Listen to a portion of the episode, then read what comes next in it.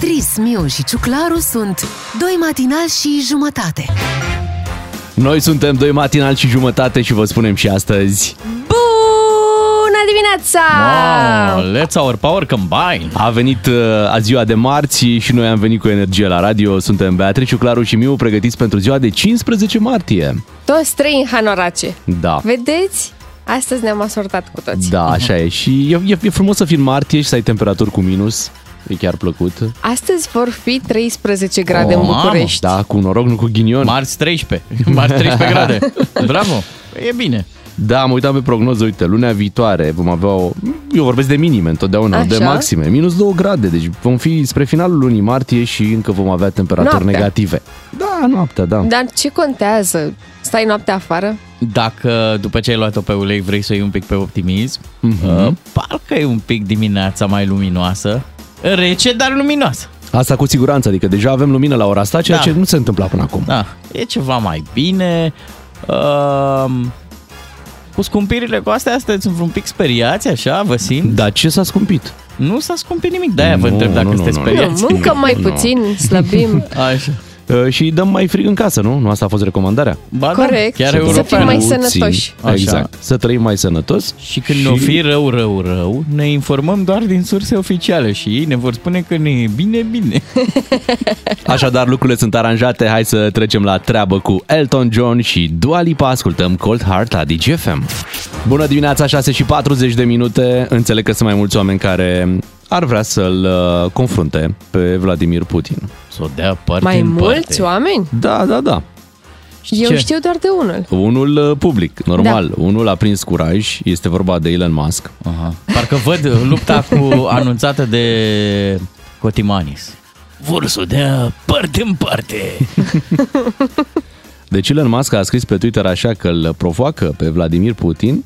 La o luptă 1 la 1. Exact. Pe calculator, bănuiesc. Păi da. Sau nu uh, pe Elon Musk... calculator.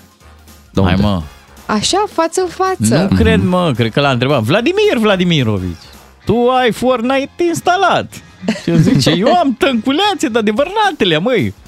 Uh, a intervenit și Kadyrov ăla din Cecenia și a zis lui Elon Musk, măi, stai cu mintelea. Că-ți dau cu Tesla. Că, nu, că îți dai singur cu Tesla. Nu, a zis ceva de genul, vezi că Mr. Putin e antrenat. Le știe cu judo, cu centura, cu astea. Păi da, el era ce era acolo? La Federația Internațională Era de Judo. președintele Era de onoare. președinte, dar nu mai e. Onoarea a dispărut între timp și nu mai e nici președinte. Mhm. Dar uh, ei se pot, uh, se pot confrunta în mai multe probe, adică poate fi și o întrecere, uh, Elon Musk cu o Tesla și Vladimir Putin cu o Lada. Așa. Sau cu un tank. Da, internet, Sau cu internet tank, viteză. Da. Sau pe spațiu, că și rușii au programe spațiale Aha. și Elon Musk are programe spațiale și acolo se Da, pot... uh, mă, cu satelitul. cum Da, ar cu veni. satelitul normal, cum Se zicem pot da noi. cu satelitul. Sunt variante. Elon Musk chiar e bun. Satelit viteză. Nu? Mhm. Uh, hai să vedem cine ar mai putea, că bă, sunt, sunt așteptări, adică toată lumea se uită. Domnule, cineva, cineva să rezolve situația. Bine, noi fiind uh, români, normal că așteptăm ca cineva să rezolve situația. Uh, Bruce și Willis. întrebarea e cine? Pe cine să mai trimitem la o luptă? Da, e greu de ucis. Păi Da. tocmai.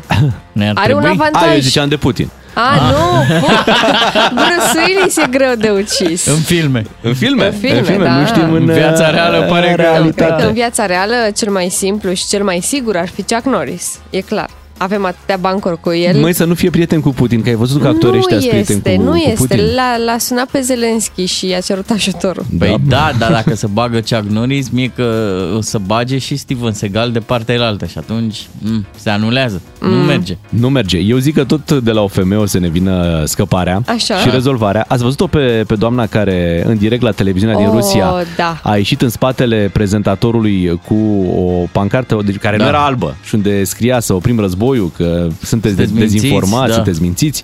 Deci la televiziunea uh, Publică. publică, da, din Rusia. Un fel de TV al nostru. Exact, cineva a avut curajul ca în spatele prezentatorului care vorbea prostii despre ce se întâmplă în Ucraina să vină o femeie care să spună adevărul în, uh, în scris așa, în timp de câteva secunde, că au scos-o imediat, au și arestat-o. Și să-i dea cu pancarta aia în cap Da? lui... uh, Da, ea sau o Pe, altă part- femeie. pe partea de curaj, femeia asta câștigă detașată în fața lui Putin. Mhm.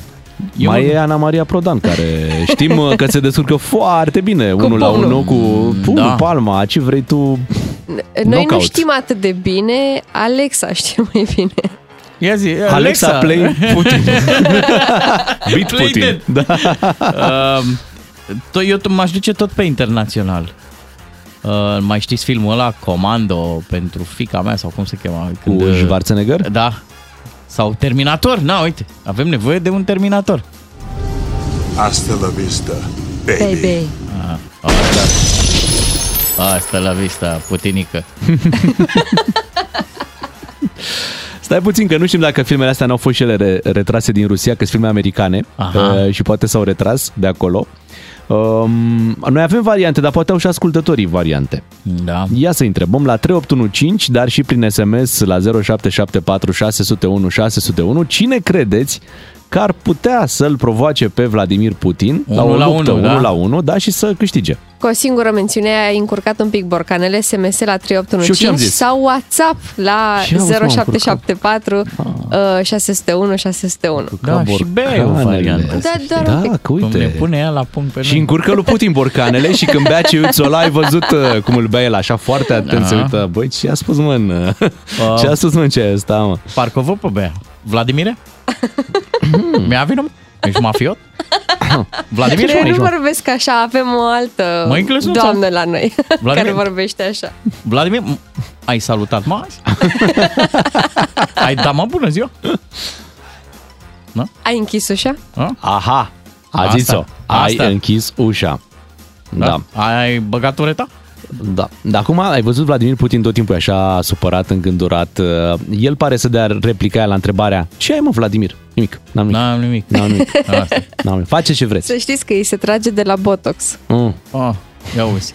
Uh, o altă variantă de luptă, tot pe internațional, mă gândisem la, la Rocky. Mm. A, Rocky. Rocky bo- boxerul, Da. pugilistul.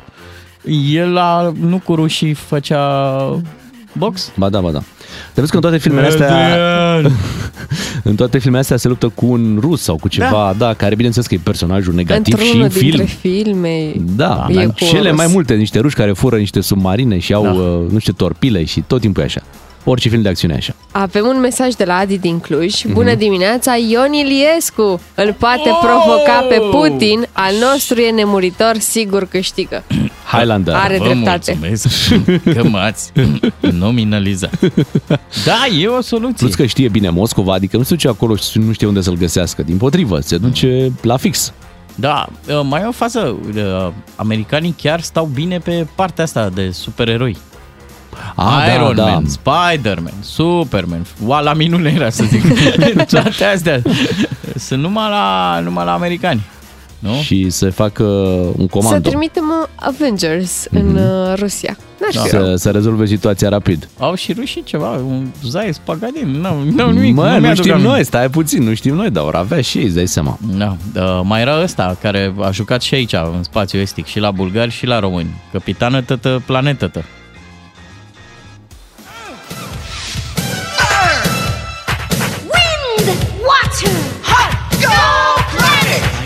Powers combined, I am Captain Planet! Captain Planet, he's our hero.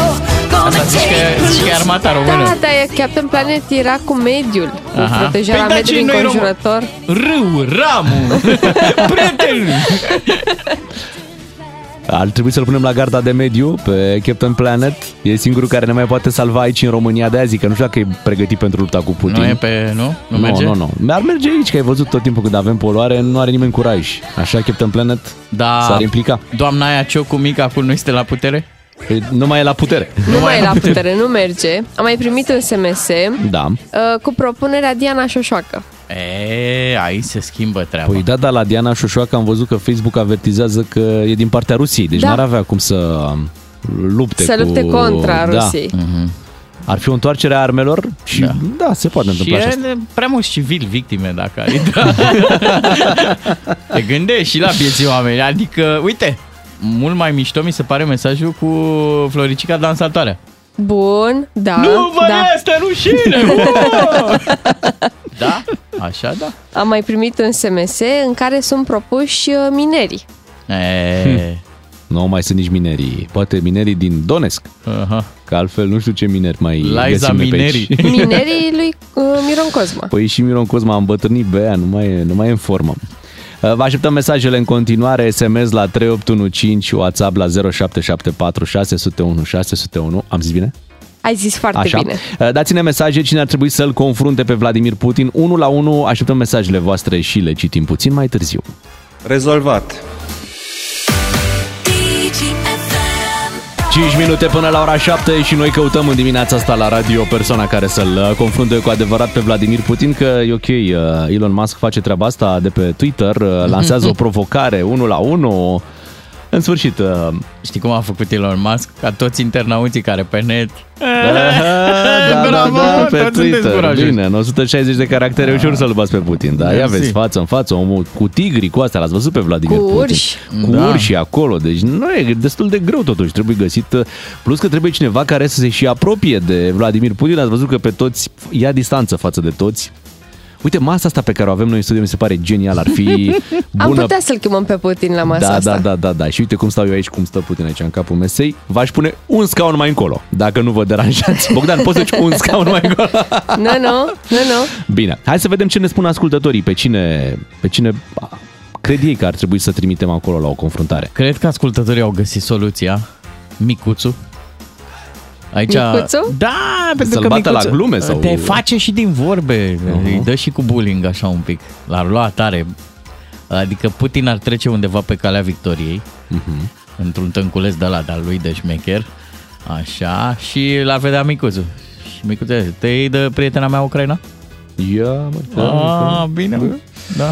Uite, cineva îl trimite pe, sau spune că ar fi o variantă bună, domnul Danileț. Știți Da, că e pe da, lupte, pe da. ninja, pe... Corect, Băi, corect. da, Au nu același uh, uh, stil de luptă, Da, probabil. nu știm dacă aceeași centură, dar stilul pare la fel. La când ne pricepem noi, s-ar putea să nu fie la fel, dar... Pentru noi totul e karate sau judo. Exact, nu prea facem diferența între Da, ele. da. Deci să ne scuzați dacă am greșit. Um, Sorina din Harghita ne spune că ar trebui să-l trimitem pe Florin Piersic, pentru că el e singurul care poate termina toate minutele, eh, minutele nelimitate într-o lună. Îl bate prin vorbe. Mă, Putin, mă, să-ți spun cum am făcut eu cu Marga Barbu.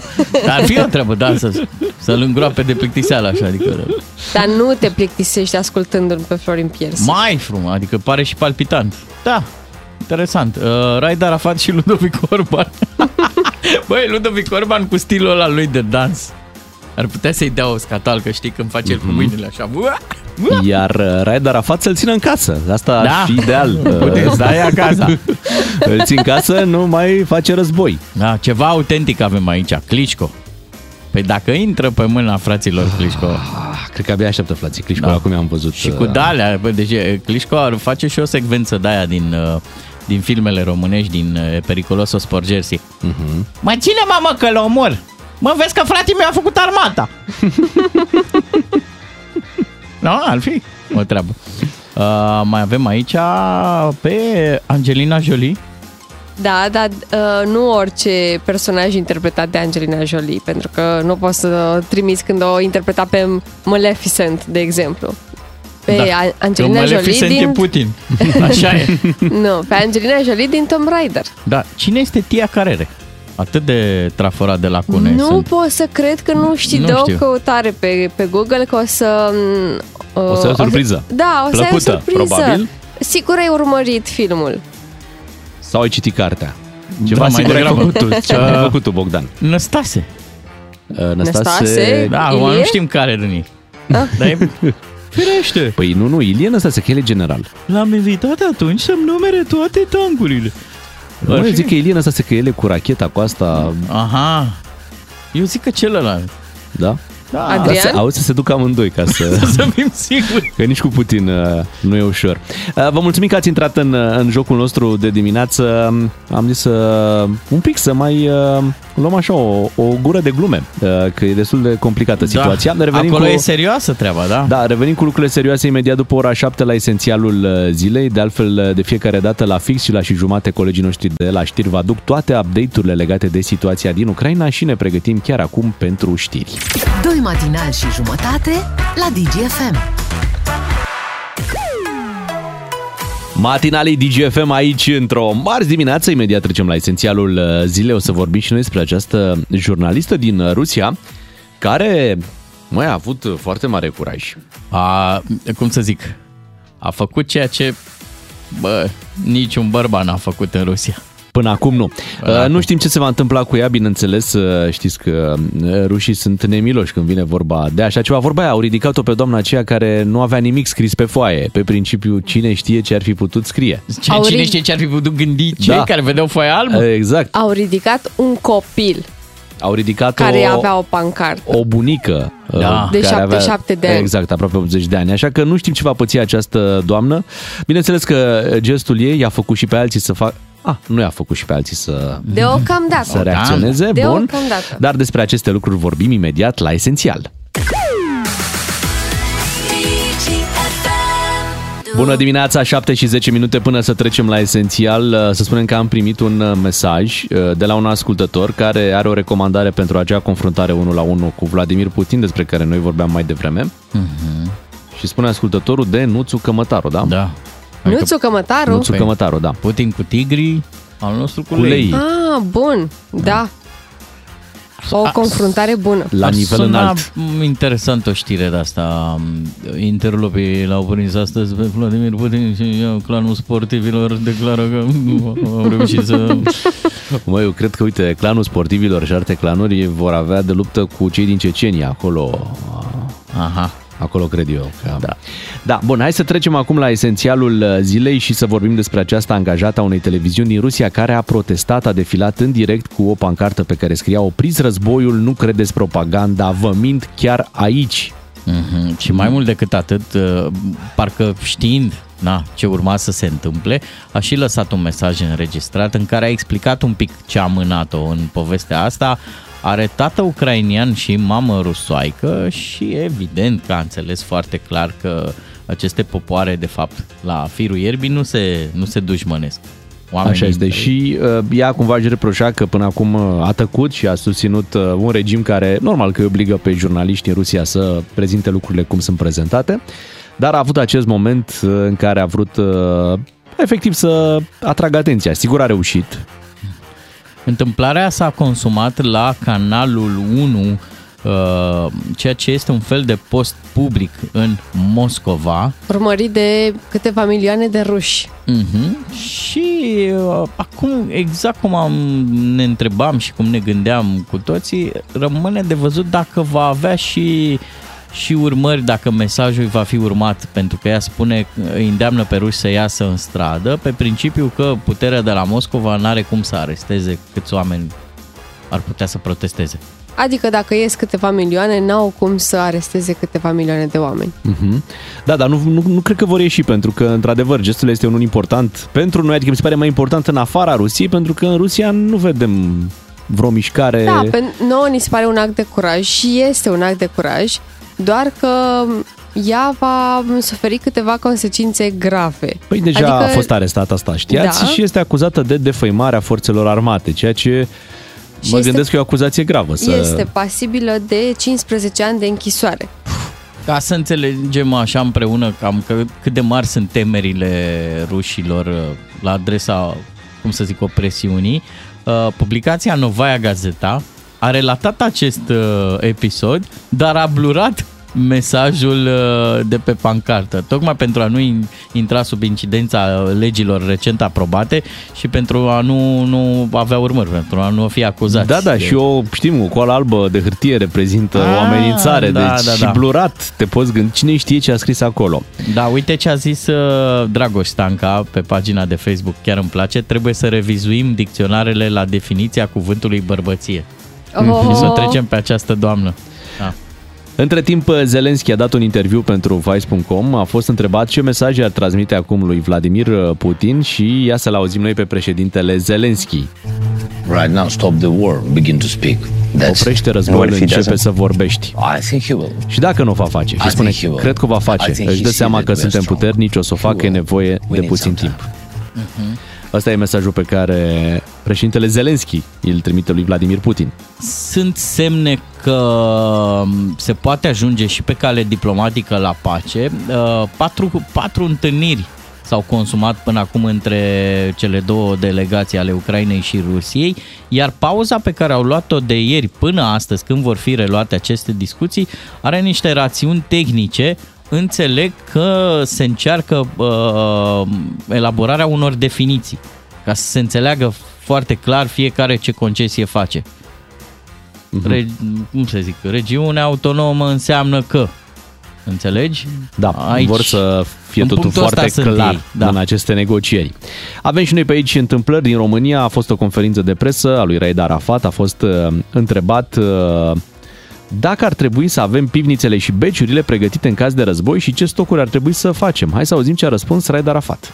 La acest moment să spunem că să meargă lumea să se pregătească de război, cred că asta a fost explicat ce altă dată suntem o țară membra NATO. Ideea de a avea război pe teritoriul României la acest moment nu cred că o pune cineva pe masă. N-are rost să inducem panică, n-are rost să punem oamenii să panicheze, să meargă cum s-a întâmplat în ultima perioadă, ba a venit știrea falsă cu benzină, după care s-a încercat cu uleiul, din fericire, nu s-a reușit acolo, explicațiile au venit foarte rapid și oamenii n-au căzut uh, prada acestei dezinformări, dar uh, la acest moment stocurile obișnuite, care noi le-am mai recomandat altă dată pentru dezastre naturale, asta rămân valabile, pentru cutremur, pentru una, pentru alta. Asta este ce a fost recomandat de noi pe tot parcursul anilor. Pentru că ajută, adică dacă ai stoc de catastrofă, de dezastru, Oricare ar fi dezastru, la un moment dat zice uh, te nimeni, nu ajută. mânca de acolo. Rezervă Că- strategică. Uh, treaba e așa, niciodată statul nu cum să zic, nu-și poate asuma povestea asta să anunțe și să inducă panica în populație. Vă dau exemplu la ce s-a întâmplat în Ucraina. De un an de zile ucrainienii se pregăteau de o potențială invazie, niciodată administrația de acolo nu a anunțat explicit lucrul ăsta. Suntem în pragul unui război. Pentru că o iau lucrurile razna, nu mai poate funcționa societatea. Deci să nu vă așteptați să vă zică cineva explicit. E groasă, fraților, Vine războiul. burdușiți da. pivnița. Uh, apropo de e groasă, fraților, premierul Ciuc anunță plafonarea prețurilor la gaze și energie electrică pentru un an. Ei, Uite, Oh, intrăm pe bun. plafonare. Cado? Nu știu dacă premierul uh, a luat decizia sau purtătorul de cuvânt. nu știu, acolo la guvern se întâmplă de ce lucruri zice asta, bizare, Bogdan pentru că, Miu? uite, a fost în weekend un episod în care uh, premierul Ciuc a dat share unei uh, declarații a purtătorului de cuvânt. Da? Dan Cărbunaru îl cheamă purtătorul de Pe cuvânt. dacă erau de acord unul Da. cu celălalt. Da, de obicei se întâmplă invers, știi? deci purtătorul de cuvânt dă un share la ce a spus uh, primul ministru. Aici era cumva Da, mecanismul invers, adică uh, cumva zicea premierul, uite, a zis bine purtătorul de cuvânt al guvernului. Îl validează El, pe purtătorul de Da, cuvânt și da. ne arată că putem avea încredere în el. Da, păi da, de atunci hai să îl lăsăm pe purtătorul de cuvânt să ia deciziile, să... Nu? Aia, poate și premierul e purtătorul de cuvânt al cuiva. Opa, Poate am zis. poate. Băi, băi, băi, poate am zis.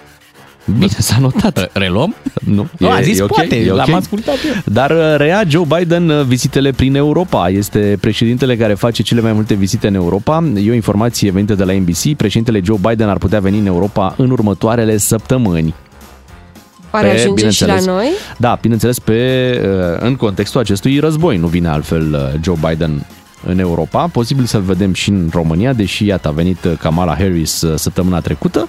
S-ar putea să-l vedem și pe Joe Biden. Probabil că a trimis-o pe Kamala Harris uh, ca deschizătoare de drumuri. Mhm. A trimis-o să vadă dacă e safe pe aici, pe la noi, Da. uh, dacă avem drumuri bune, dacă se stă în trafic mult, dacă avem gropi. Așa e, și a zis Joe Biden că vrea și el să-l cunoască pe Iocanis. să vorbească cu Iocanis. Da. Avem uh, două românce care joacă astăzi la Indian Wells, Sorana Cârstea și Simona Halep se întâlnesc după, cred că foarte mult timp într-o etapă de asta Derby avem da, la tenis. După derby la 12 tenis. ani. 12 ani, auzi, de pauză uh, între ele. E genul de încrucișare de rachete la care chiar ne putem uita relaxați și indiferent. Relaxați? Cum să te uiți relaxat? Păi câștigă Nu ai ai o noștri. favorită? Nu. Ah, România ok. e favorita mea și indiferent cine câștigă, o să ne bucurăm, nu? Și fetele sunt și vecine de clasament. Um, da, Simona Halep e pe locul 26 WTA și Sorana Cârstea pe locul 27. Deci cine câștigă uh, se detașează un pic față Așa de e. adversară. Când o să înceapă meciul, eu o să mă apuc să-mi uh, construiesc un dulăpior.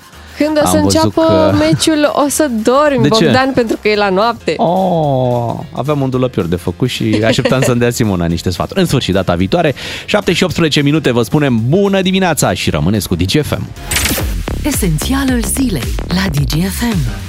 Bună dimineața, 7 și 22 de minute. Facebook uh, semnalizează mai nou uh, și persoanele care ar putea avea ceva legături cu Rusia. Dacă până acum când vorbeai de pandemie și scrie acolo COVID, imediat anunța Facebook și te cumva Te îndruma direcționa către- da, către o surse zonă. oficiale, du-te și uite, ești într-o zonă oficială. Acum la fel se întâmplă cu persoanele apropiate de Rusia. I s-a întâmplat chiar doamnei Șoșoacă într-o postare pe care a avut-o pe Facebook. Imediat Facebook a anunțat că acel link este de la o persoană care ar putea fi parțial sau total sub controlul editorial al Rusiei, al Wow. guvernului rus. Așa ceva? Da. E foarte interesantă transformarea asta m, care se petrece chiar sub ochii noștri.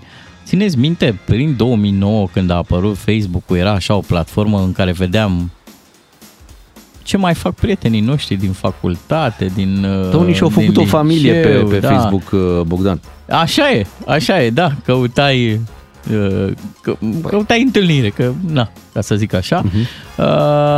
Acum, uh, Facebook-ul este gazda unui război informațional și încearcă această gazdă să păstreze așa o neutralitate sau să mai pună stegulețe Da. care să te facă atent. Vezi că informația asta vine dinspre est. De ce Vezi? s-a întâmplat treaba asta? Că a pus ceva, un link cu Sputnik, nu? Da, ă, asta voiam să vă zic că m, are și un, o replică de Diana Șoșoacă. Ea spune așa, Vă aduc la cunoștință că sunteți ă, într-o gravă eroare, având în vedere că postarea mea readuce în memoria românilor faptul că am fost unicul senator care a luat cuvântul împotriva acordului cu Ucraina, prevăzând exact ceea ce s-a întâmplat după jumătate de an. Am dat două linkuri, unul fiind de la Sput- ă, sputnik.md.com, care la acel moment nu era interzis, Uh, ulterior instituirii cenzurii presei la nivel uh, european, site-ul Sputnik a fost considerat ca fiind sub controlul guvernului rus. Și din această cauză a fost marcată postarea ei uh, ca fiind sub controlul uh, guvernului rus. Dar, Dar- Dar ce reclamă postarea respectivă? Că asta e interesant. Reclamă neutralitatea. Și ați văzut că sunt o grămadă uh, cu argumente de-astea de, de parcă ar- de cârciumă. Toată lumea zice, România să nu se bage, să stea pe neutralitate. Uh, De parcă acordurile cu niște aliați sunt așa opționale. Tu ți alegi. În martie noi suntem neutra, neutri. În aprilie mai, Mai vedem. vedem, da. Nu merge. Dar așa cum atâția s-au descurcat în pandemie reușind să scrie despre COVID fără ca Facebook să-i ghicească, scriau co spațiu vid Ah. sau cu vid sau carcalac sau uh, știi? Carcalete sau carcalete, orice. scriai carcalete, Facebook nu știe carcalete, știa COVID. Sau uh, Guvid. Guvid, da, e, așa vor face acum. Uh, U, spațiu, cra, spațiu, ina și tot felul. Uh, Da. Vor fenta un pic uh, mecanismele astea de inteligență artificială de la Facebook. Aveți grijă la fente, uh, tocmai ce vă spuneam mai devreme că există un, uh, un război informațional, mai apare o poveste care complică destul de mult uh, ce se întâmplă aici în uh, România. Camera Deputaților, în calitate de cameră decizională, scrie G4 Media, a votat un proiect de lege care, atenție, incriminează instigarea la ură împotriva unei persoane sau unui grup pe motiv de apartenență politică. Deci, atenție, nu mai puteți să spuneți. Dacă trece aten- uh, proiectul ăsta, nu mai puteți să spuneți ciuma roșie, de exemplu. Pentru că altfel E o apartenență, pățiți. păi, poți să spui Da. ciuma, dar nu trebuie Da. să fie roșie, poți să spui ciuma Da, și atât. da. Există temerea că dacă vei... uh, uh, că se incriminează delictul de opinie. Asta e o temere. Da, tinerii frumoși și liberi, poți să mai zici? nu știu, întreb, doar întreb, întreb. Uh, Vin știri la șapte și jumătate, ne auzim uh, după, sunteți cu matinalul DGFM. DGFM. De o săptămână am scăpat de pandemie, cel puțin am scăpat de restricții. Virusul este în continuare uh, printre noi și când mai auzi că cineva are coronavirus, te și miri. Păi nu s-a terminat? De unde ai mai găsit? S-a uh, terminat doar pe hârtie. Aha, ia uzi, ca multe lucruri din România, da, se fac pe hârtie, dar în realitate ele încă există. Întrebarea este dacă mai purtăm mască, deși acum nu mai este obligatoriu, ați văzut că nu, nu mai există această obligativitate. Nu se mai poartă, nici măcar aici în studio la noi nu n-am mai Am purtat renunțat mască. la ea jos masca că nu se mai putea. Imediat Dar- ne povestește Bogdan Ciuclaru întâmplarea lui de ieri. Da, pentru că în magazin Da. Parcă, parcă... A, îți vine să pui, dar alții nu au și uite Da, tot așa. o să hai că complică treaba. Se complică și vă povestim imediat cum. Dezbracă-te! Așa a zis. Și de mască? Uh, chiar și pentru că, iată, nu mai este deloc obligatorie și Dar cei este care... puternic recomandată. Da, cei care până acum uh, strigau jos masca, acum strigă sus masca, sus masca. Nu, cei care până acum strigau jos masca, acum strigă, a, acum nu mai purtați botnițe. a, a, dispărut virusul nu peste vă mai e noapte, frică. a? Stimați Ia. ascultători, în minutele următoare vă cer să fiți necruțători, virulenți și cât se poate de obiectivi cu mine Așa. și să mă sfătuiți, să mă urecheați, să mă certați sau din contră să îmi dați dreptate. Eu voi fi prima. Dacă în următoarea ispravă am procedat sau nu corect, întâmplarea s-a consumat chiar ieri, la magazinul de aici, de lângă radio, unde culmea m-am întâlnit cu un fost coleg e, și el uh, tot om de radio, nu ne mai văzusem de puf, mai bine de 5 ani de zile și eu aveam următoarele echipamente la mine. Jachetă, fes, mască. Ok. O băbuță, băi, în, în toată splendoarea interiorul ei. magazinului. În interiorul magazinului. Și mă întâlnesc cu acest coleg care era panseluță, era degajat, n-avea nicio treabă. Vorbim, hei, ce mai faci? Da, și tu la matină, a, tu ești aici. Și el se uită așa la mine, zice, vă că ești de la care încă mai poartă. Ha, ha, ha, ha. Deja e o categorie. Ia uite-l, În ia uite-l. magazin, ca să fiu cinstit, mai erau câțiva, dar foarte puțini, care purtau. Cei mai mulți nu purtau. Acum, eu am avut o problemă de politețe. Mi-aș fi dat masca jos ca să discut cu omul. Parcă și cuvintele vin altfel, parcă îl înțelegi mai bine dacă îi vezi fața. Comunicarea implică și mimică, și gestică. Da? Vezi pe față, transmiți mai da, bine. Ok. N-am făcut treaba asta pentru că sunt un nenorocit și un fricos și am zis că e mai bine să păstrez de, masca. De, de ce te critici așa? Dacă era vorba de politețe, ar fi trebuit să-ți dai și fesul jos. Și? Da. Da, și geaca. nu, fesul. Că ave- ai zis că aveai fes. Da. Altfel, uh, nu văd de ce ar fi uh, o, o chestie de politețe să porți masca în timp ce interlocutorul tău nu o poartă. Păi, dacă el nu se teme de tine, tu de cine te temi? Păi da, tu nu ai pus-o când a venit el. A, nu, nici nu știam că e el acolo. Uite, atunci? întrebarea e, tu ai, o purtai ca să te protejezi pe tine sau ca să-i protejezi pe cei din jur? Eu o purtam pentru mine, pe principiu în spațiile aglomerate până nu se slăbește treaba de tot, eu încă o să mai port. Uh-huh. Ăsta e argumentul meu pe care l-am folosit și în conversație cu, cu apropiații mei. Am zis, mă, aia în Asia, până să apară pandemia, da? Da. Când intrau în metrou și în general în spații aglomerate, Purtau oricum mască. purtau mască? Sigur, de ce? sigur. Pentru că se pot transmite microbi. Și am zis că o perioadă, o perioadă eu o să mai port. Acum sunt apostolul botniței, știu ce îmi ziceți. Nu, nu, nu. Uite, uh, eu merg um, spre casă când plec de la radio cu autobuz, cu tramvai sau cu metrou. Depinde de um, ce treburi mai am. Mhm. Și mereu port mască atunci când intru în mijlocul de transport în comun. Mai sunt câțiva, uh, n-aș putea să zic jumătate dintre oameni, care poartă în continuare. Uh, nu se uită nimeni urât la oamenii care poartă, nu se uită nimeni urât la oamenii care nu poartă. Acum e o, o treabă doar de decizie personală. Vrei să porți sau nu vrei să porți? Aici eram Și- cu un cunoscut totuși. Dacă tot porți, nu purta de, de asta simplă pe albastru. Pune și un pic de galben. Aha. Să fie frumos, să fie cu steagul Ucrainei. E, cred că mi se pare că e chiar, chiar frumos. Hai să întrebăm pe ascultători ce fac ei în aceste situații în care masca, într-adevăr, nu mai este obligatorie, dar este recomandată. Ce ar fi trebuit să facă colegul nostru Bogdan Ciuclaru întâlnindu-se cu un cunoscut și fiind uh, acest uh, schimb uh, de replici da, între ei, la 031 400 2929 așteptăm telefoanele voastre să vedem cum ați fi procedat într-o astfel de situație. Eu ți-am zis în căderi, în semn de respect, el trebuia să pună masca. Uh-huh. Da? Deci nu tu să o dai jos. Acum nu vă gândiți că într-un univers paralel și el la postul lui de radio, acum unde lucrează la matinal, nu zice, mă, am întâlnit cu ciuclarul, bă, un obosit și un speriat și un disperat, avea căciula aia pe ochi, mască, ce e, bă, amărâtul ăla, băi, ce teroare, bă, la ei acolo, băi, obligă, băi, obligă. Hai să vorbim cu Florin din Timișoara să vedem ce ne zice el. Bună dimineața, Neața, Florin! Florin! Neața, băieți. Neața! Neața, ia zi. Te ascultăm. Ce aveam eu de făcut?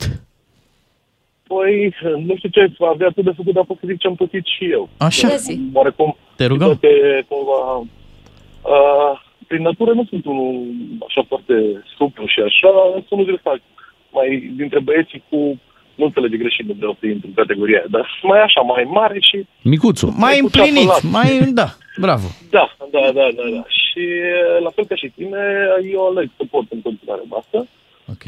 și într-una dintre zile, mai exact cealaltă, ieri am fost și noi la mici cumpărături pentru acasă și la fel ca și tine, m-am întâlnit cu cineva care m-a băgat în categoria mascatilor, sau Aha. Dumnezeu mai știe cum să numesc. Botnițar și așa Da, mai da, departe. Botnițare. Da, da, da, da. Ia zi, Dar și a fost ce ai destul făcut? că A venit și eu, auzi, tu nu știi că nu se mai poartă mască și l-au întrebat că nu mai este impusă mască.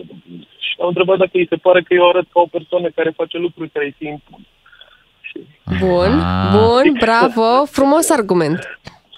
Uh, Pe de altă parte pot să zic uh, din experiența fratelui meu, care la fel ca și mine alege să uh, poarte mască, uh, fratele meu, și o să sune tâmpit, dar asta e adevărul, fratele meu de 2 ani de zile n-a mai răcit în perioada asta de iarnă în care toată lumea răcește. Știi, vis-a-vis de ce spuneai tu uh, legat de oamenii care în uh, Orient poartă mască. Da, Fratele meu în perioada asta n-a mai răcit. poți să eviți Doi sezonul ani și- virozelor dacă te Poți să-l protejezi. fentezi Așa. chiar lejer. În Bravo. principiu, în principiu e adevărat că e o chestie de alegere, dar nu cred că ar trebui să ne împărțim pe categorii, că până la urmă suntem oameni. A, ba cum? Ăsta e farmecul omenirii. Normal. Dacă nu ne împărțim, nu n-am făcut nimic.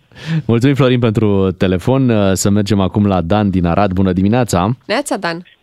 Bună dimineața! Ia zi, Dane. Uh, Eu consider că ar fi trebuit să faci ceea ce ai făcut, adică ceea ce te-a făcut să te simți bine și în siguranță, indiferent de părerea celor din jur, pentru că tot timpul vei găsi foarte mulți care vor fi de acord cu tine și foarte mulți care vor fi împotriva deciziei tale. Dar eu am recunoscut că m-am simțit prost față de el, așa, adică parcă aveam o jenă la modul... "A, Of, N-am of, o of." mască să-i dau și lui? La modul ăsta te simțeai, nu? Sau ce? Nu, zic, bă, dar chiar am rămas eu ultimul. Înțelegi? Uh, Penultim. te-ai simțit prost față de el pentru că era o cunoștință, însă te-ai simțit bine în momentul în care ai intrat în magazin și te-ai simțit oarecum protejat. Așa este. Ok, poate e cineva lângă mine care e răcit și nu are mască, care sau nu are coronavirus puțin important. Uh, Te-ai simțit bine înainte, te-ai simțit protejat, te-ai simțit în regulă tu cu tine. Mhm. Nu văd de ce să te simți vinovat în momentul în care te întâlnești cu o persoană pe care o cunoști. Mulțumesc. Dan, îți mulțumim, ești un uh, psiholog bun, l-ai ajutat pe colegul nostru să-și revină. Da, a- ați- am mai observat o treabă și acum Mm. o să-mi pun multă lume în cap sau în cârcă. Uh, De când s-a renunțat la măști, vin oameni în ceafa ta, n-au nicio lejeritate. Mai au un pic și îți dau și claxon. Bim, bim! Haide bă, la casă! Da, să știi că um, cam din 2021 oamenii au renunțat la distanțarea socială în magazine și stau și îți suflă în ceafă. Nu se ia, domne, nu se ia. Da. Hai să mergem la Andrei din București. Bună dimineața! Neața, Andrei. Bună dimineața! Te salutăm, ia zi. Uh, Eu cred că este fix alegerea fiecăruia ce face. Eu personal nu port mască decât dacă văd că sunt într-o spațiu foarte aglomerat. Dar acum eu am o altă întrebare.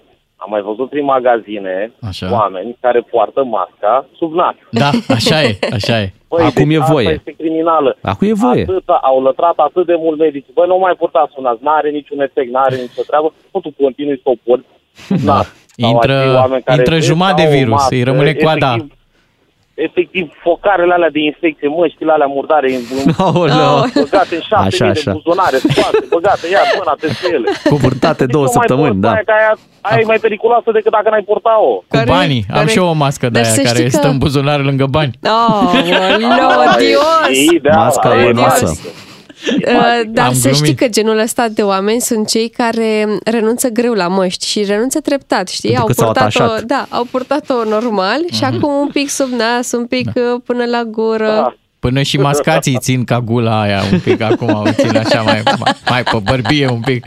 Nu o trag Mulțumim, până la uh, gât. mulțumim, Andrei, pentru telefon. Dar sunt oameni care au așteptat momentul ăsta și să o poarte sub nas. Acum e legal să o port sub nas, să spunem treaba asta. Aha. Da? Până acum se putea atrage atenția, deci o port sub nas. Acum e dreptul tău.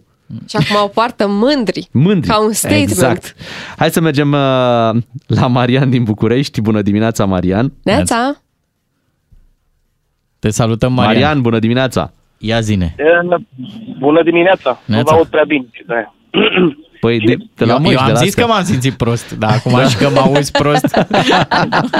Nu trebuie să vă simțiți prost, fiecare și are grijă de viața lui, Așa. dar pe mine mă interesează unde a plecat virusul acum, pe ce Mhm. insulă sau unde a plecat. Păi n-a plecat. Sunt, uh, uite, verificam cu Bogdan, uh, colegul meu Bogdan Miu, pentru uh, cifrele de ieri, sunt 2000 și ceva de persoane Dar infectate. atenție, cifrele de ieri vin după weekend, Da. când se testează mai puțin. Asta e o goangă de asta, o vrăjeală cu unde a plecat virusul. Virusul a rămas. Doar că sunt O mai fi sau puține. nu fi- O fi sau nu fi vrăjeală, dar a apărut domnul Arafat și ne-a spus să facem, uh, să facem provizii. E o problemă aici. Cred provizii că... pentru ce? Pentru cutremur? Nu știe că vine vreun cutremur? Păi a fost ieri un cutremur. A fost 4-2.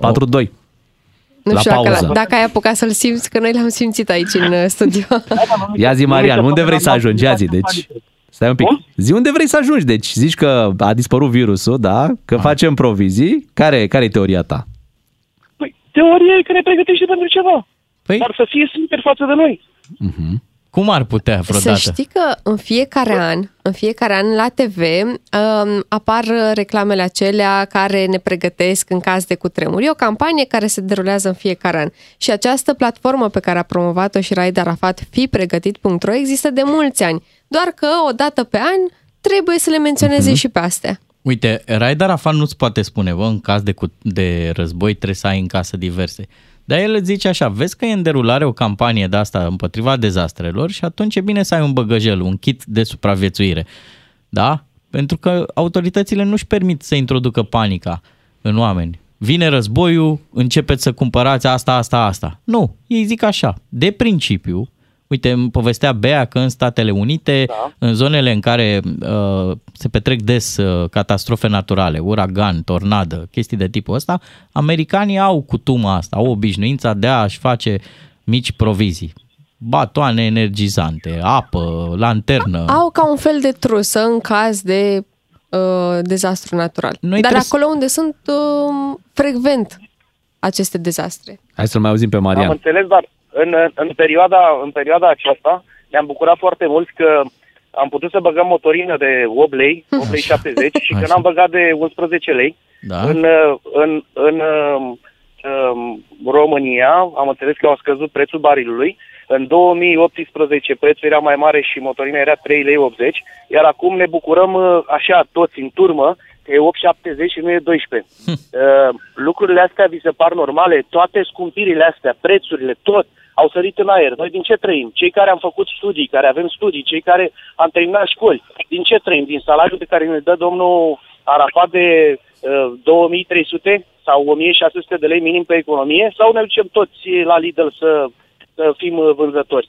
Mhm. Că nu înțeleg din ce trăim. Dacă mai avem și doi copii acasă, trebuie să plătim internetul. În facturile. Franța sau în Germania, dacă nu l-ai avea pe domnul Arafat, cu cine te-ai cerda? Pentru că și acolo s-a făcut 2,20. Inflația e în toată Europa, din păcate, Marian. Banii își cam Așa pierd este, valoarea. aveți dreptate și noastră. Da. Și uh, nu e o situație doar în, uh, doar în România, iar internetul e printre cele mai ieftine lucruri pe care le plătim. Uh, Nu mi-aduc aminte să fi scumpit. Poate... Da, dar nu putem să ne comparăm cu Germania. Ne comparăm cu Germania la prețuri, când Germania uh, preț, uh, salariile sunt foarte mari în comparație cu România. 300 de euro, 400 de euro salariul în România și acolo 1800. Aici ai dreptate, pare dar nici normal? în Germania n-au crescut acum salariile și în România au rămas cum erau. Păi nu, dar noi zicem că suntem în Uniunea Europeană. Suntem în Uniunea Europeană, fă și nou salarii. Fă și nou străini decenți, ca, ca oameni decenți. Ideea nu ne e lăsa că- ca pe muritorii de rând. Tu știi cum zici, zici uh, foarte așa, nu e ca și cum cineva vine și ne face salarii. Salariile astea țin de productivitatea muncii, de uh, cei 30 de ani, abia 30 de ani de democrație pe care îi avem. Noi am fost mână de lucru un pic mai ieftină față de Europa, mai întâi am chemat investitorii, avem de recuperat niște decalaje. Adică nu e o chestiune pe care cineva să hotărească din pix de mâine și românii trăiesc mai bine. Tu crezi că eu m-am simțit confortabil când am discutat cu un grec și uh, eu îi ziceam că la mine părinții au pensie de 500 de euro și el nu-și putea imagina cum trăiesc ai mei cu 500 de euro. Crezi că e confortabil? un moment. Dar Poate, poate dumneavoastră spuneți, spuneți bine ce spuneți, dar cum se poate din pix să dăm benzina la 8,70 și salariile nu? Păi nu e, Alocațiile nu, e, de nu e copii, din pix, Marian. S-au făcut calcule oameni care chiar se pricep și nu au explicat. Asta e prețul real, luând în considerare cât e barilul, care sunt accizele, cât e TVA-ul. Ăsta e prețul, adică Am înțeles. Da. Îmi pare rău să Cu alte dau vestea cuvinte, asta. Să acceptăm să tăcem din gură, să Nu, nu, lăsăm nu, capul nu, jos și să mergem mai nu. departe. E cel mai grav lucru. Dacă am tăcea din gură, de-aia Nu, și nu e vorbim normal cu să tine, taci din gură, Marian. Păi dar- asta facem. Păi, Așa dar, e. d- poți compara prețul la benzină de aici din România cu ce se întâmplă în alte țări, să vezi că oricum e mai ieftin. Deci, În fine, o zi bună. vă Eu îi înțeleg pe oameni. Să Eu, știi că se are trăiește... dreptate Marian, îți, îți mulțumim Marian pentru, pentru telefon și chiar am stat mai mult cu tine pentru că discuția a fost uh, foarte interesantă. Uh, ce zice Marian are dreptate și uite, vine uh, în completarea unui lucru pe care îl putem observa cu toții. În Ucraina este război Mhm. și au plecat până în acest moment câți, uh, câți refugiați sunt? Aproape 3 milioane. Aproape 3 milioane, da? În România nu este război, n-a fost război și au plecat, câți au plecat? 5-6 milioane, da? Da. Cred că asta spune Despre asta e vorba, tot da. până la urmă. Adică e clar că se trăiește, adică poți să trăiești foarte greu în, în România și atunci mulți și-au căutat să muncească în alte țări și să, normal, să-și ducă traiul uh, acolo. Nu că ar fi mult mai ușor acolo. Nu Cred că vremuri deloc ușoare. fiecare dintre noi are rude plecate în afară și nici acolo nu este ușor. Ok, câștigi mai mulți bani, dar și chiria când este 1000 de euro sau 1500 de euro pe lună, bă, nu e chiar ușor să dai 1000 de euro pe lună la chirie, nu? În afara Bucureștiului, unde, să zicem, și salariile sunt ceva mai sus, într-adevăr, eu cred că țara asta e sub așa un prag de ăsta de implozie, pentru că oamenii sunt un pic copleșiți. Am mai stat și eu de vorbă Clar, cu apropiați de prin țară și, e, uite, am discutat despre măști și a bușit altceva aici. Uh, vin vremuri foarte complicate peste noi pentru că scumpirile astea sunt din ce în ce de mai greu de dus. Are dreptate Marian, îl înțeleg, dar nici nu eu există o rezolvare. Poate să vină cineva să zică, gata mă, de mâine trăim bine. Da, sau să plafoneze la infinit orice. Nu poți să plafonezi o piață liberă până la urmă. La ora 8 vin știrile, revenim și noi după. Bună dimineața! DGFM. Matinalii DGFM sunt aici, bună dimineața tuturor, sunteți cu Beatrice, Claru și Miu. Sunt uh, deja 20 de zile de război și în câteva momente vom vorbi și noi despre cele mai importante 10 lucruri din aceste 20 de zile. Highlight-urile uh, ultimelor 20 de zile. Rămâneți aici, imediat după Pepa Sfaruco, ne întoarcem.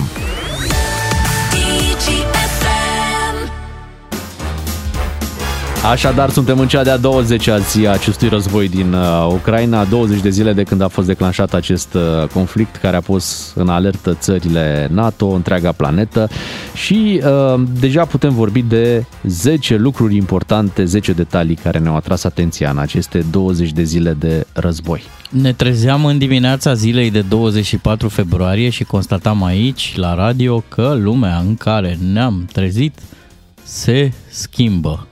Da, se schimbă fundamental, nu?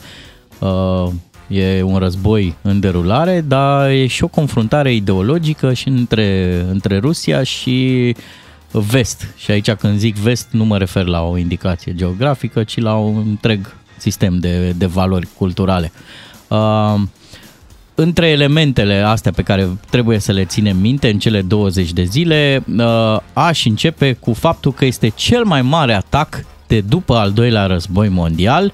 Rusia a atacat Ucraina, vă spuneam, pe 24 februarie. Putin a anunțat invazia, pe la 4 dimineața se întâmpla, uh, a numit o operațiune militară specială, deci nu război, după ce în prealabil același Putin a declarat că trupele comasate la granița de vest, uh, sud-vest și nord-vest, sunt acolo pentru exerciții militare, nu pentru invazie. Așa credeau și soldații ruși, că sunt acolo pentru exerciții militare.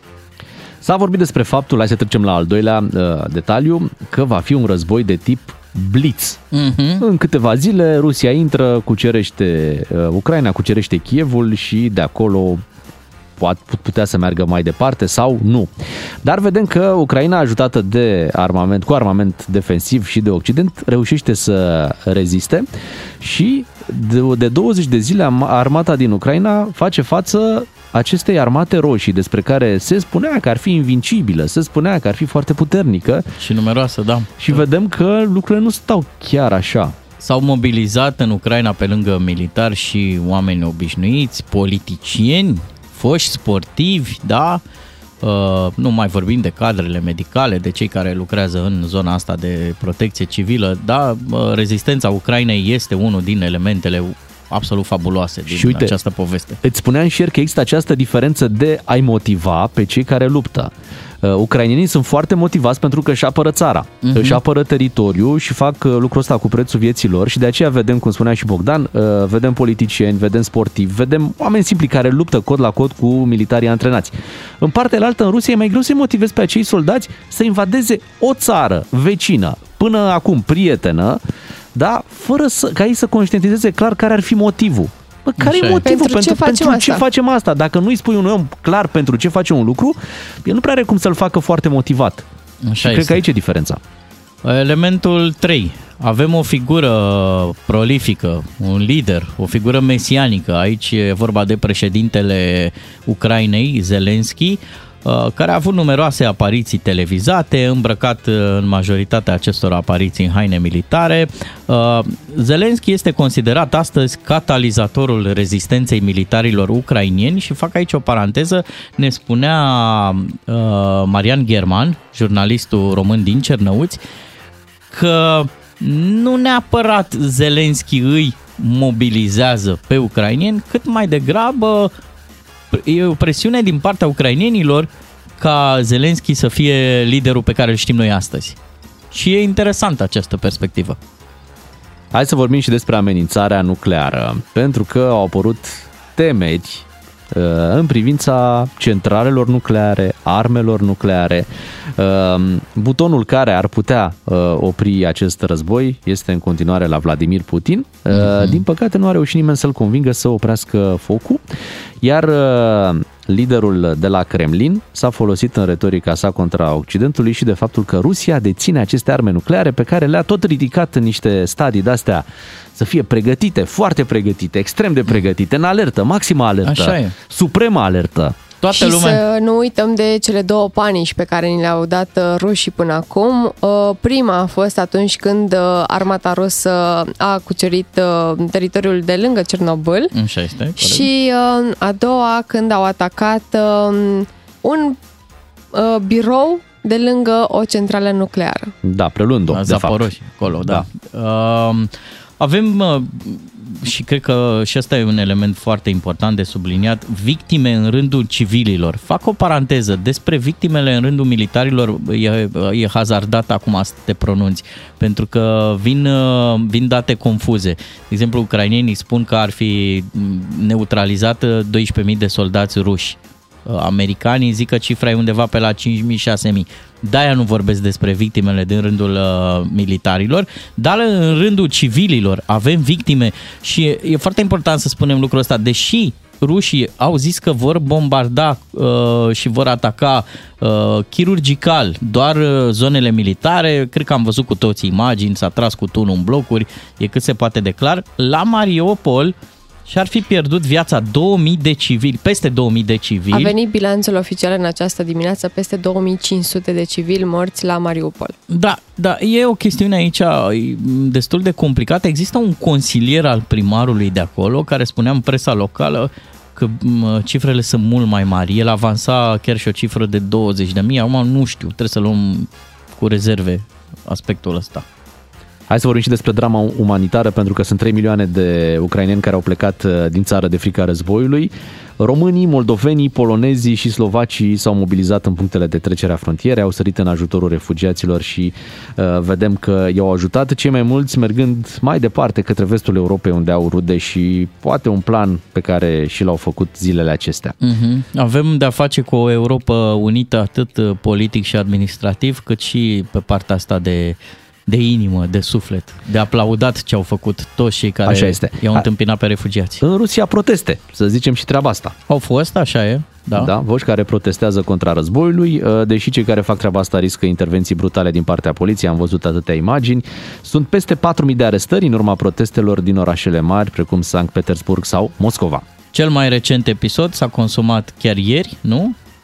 La, La televiziunea publică, când o jurnalistă a apărut în uh, timpul unui buletin de știri cu o pancartă pe care scria uh, nu războiului, aici sunteți mințiți, uh, este propagandă. Există și un val de sancțiuni. Rusia, practic, și-a pus toată planeta în cap. Uh, Statele Unite și țările europene au impus sancțiuni severe Rusiei. Uh, Aceasta, la rândul ei, a întocmit o listă, dacă vă aduceți aminte, cu țările neprietenoase. Uh, Uh, Băncile din Rusia au fost eliminate din sistemul internațional de plăți SWIFT. Oligarhii ruși au averile înghețate. Zeci de branduri și-au închis și retras afacerile din Rusia, iar uh, oamenii obișnuiți, cet- cetățenii uh, acestei țări, nu mai pot intra pe YouTube, Facebook, Instagram, Netflix sau TikTok. La capitolul diplomație s-au consumat deja patru întâlniri, una dintre ele video între delegațiile Rusiei și Ucrainei. Încă nu s-a ajuns la un acord de încetare a focului. Bineînțeles, este prematur acum să vorbim despre pace. Urmează acum în a 20-a zi de război o nouă rundă de, de negocieri, va fi tot prin videoconferință. Și dinspre ambele tabere nu avem decât vestea că s-au făcut mici pași, mici progrese și s-au creat niște coridoare umanitare, dar nu mai mult. Peste toate astea, peste aceste nouă elemente, rămâne totuși o întrebare care ne zbârlește părul pe mâini. Suntem oare la un pas de un nou război mondial? Se întreabă toată lumea. De ce ne punem încă întrebarea asta? Pentru că avem Statele Unite și NATO pe de-o parte, dar și China pe de altă parte, marile puteri militare care pot influența evoluția acestui conflict.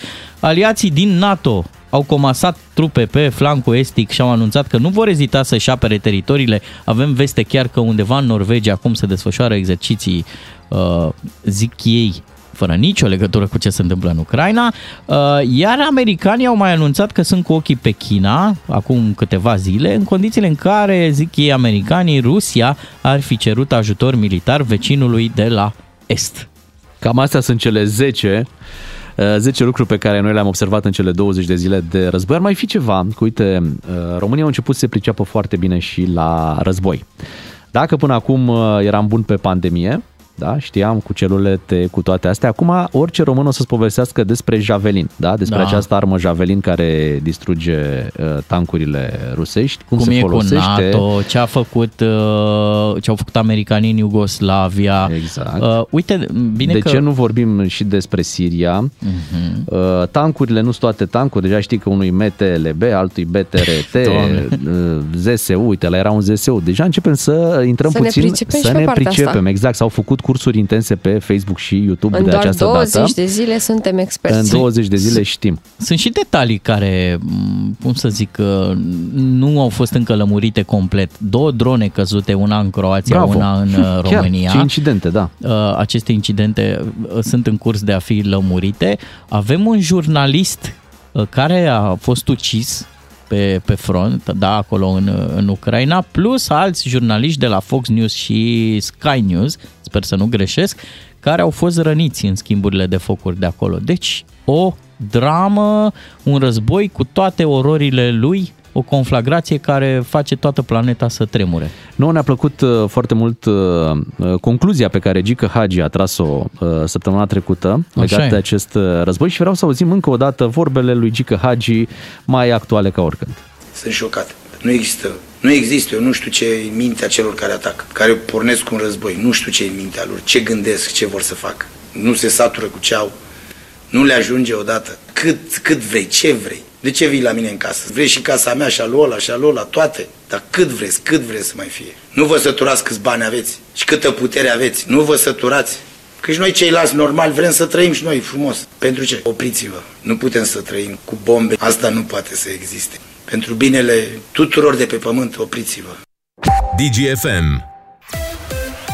Este momentul să ne întoarcem la rubrica din fiecare zi de marți, rubrica Ghinionar. În câteva momente vorbim despre ghinioane pe la doctor. Ha.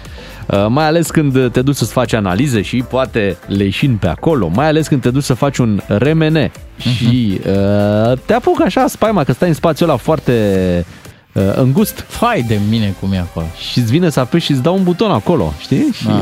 poate cineva chiar a apăsat pe el. La Și a- pompiță? La pompiță și înțeleg că dacă apeși la pompiță, plătești remeneu, Fa. dar nu l-ai făcut. Înțelegi? Hai să auzim ghinioanele voastre la analize imediat la 031 400 2929. Auzi la el. Relax. Hai să ne relaxăm uh, puțin, este foarte important când te duci la analize să fii relaxat. Nu de alta, dar uh, e posibil, nu știu dacă vi s-a întâmplat, Să te adune cu mopul. De pe Da, jos. se tăia de pe jos doamna de acolo, deci uh, doamna care se ocupă de analize, cred că are mai multe emoții decât orice chirurg care face cine știe ce operație De complicată. Că te pierde. Hei, hei, rămâi cu mine aici, rămâi cu mine. Tu ai două lucruri de făcut. analize și stensori, Așa. de exemplu, Mhm. într-un moment al vieții. Și la analize află soția ta, viitoarea ta soție, cât ești de bărbat. Acolo Dar începe. cel mai bine noi, noi ei cu tine. Păi trebuie să-și facă și ea. Și de mai ce e ceva, separat? mai e ceva, chiar înainte să te însori, te pun să faci analize. Deci e un moment în care... Da! Băi, De ce sunt, crezi că te uh, pun? Ca să te testeze. umilea. Nu, acolo începe umilirea. Da. Deci de acolo, de, din momentul ăla nu mai ești de supat decât... Să înțeleg că voi uh, aveți rău de ace? Puțin spus, dar nu neapărat de ace. Simți că ți ia ceva din tine. Pe chiar îți ia sânge. Păi ți ia sânge, dar și te, te scurgi acolo. Te, Eu am te rău de... Ați leșinat vreodată? Știi cum se cheamă? Aproape. Nu, nu, nu până la capăt. Te cunosc că n-am mers până la capăt cu leșinul, dar nici mult nu mai aveam. Se cheamă sindromul parlamentar. Când vezi cauciucul ăla, mă leagă. Gata, mă, mă leagă. Nu, no, nu, pe da, nici. Garoul, adică... Garou, nu? da, mă leagă. E clar. Ăștia vor să mă lege. Nu e bine. Not E bine. good. Și ia uite cât sânge. Pe da, am eu atâtea sticluțe? De ce nu se face dintr-o picătură Aoleu, analiza aia? Doamne, panseluțe mai Uite. sunteți. Și mi-au zis și să nu mănânc înainte. Păi, dar eu, eu mâncam. Sunt, multe, sunt multe probleme care pot să apară la analize sau când te duci La să faci doctor. un... Da, Fă- sau Un remene? Aoleu, la un remene acolo. Am făcut Au. odată și am întrebat și chiar mă băgați cu totul? Da.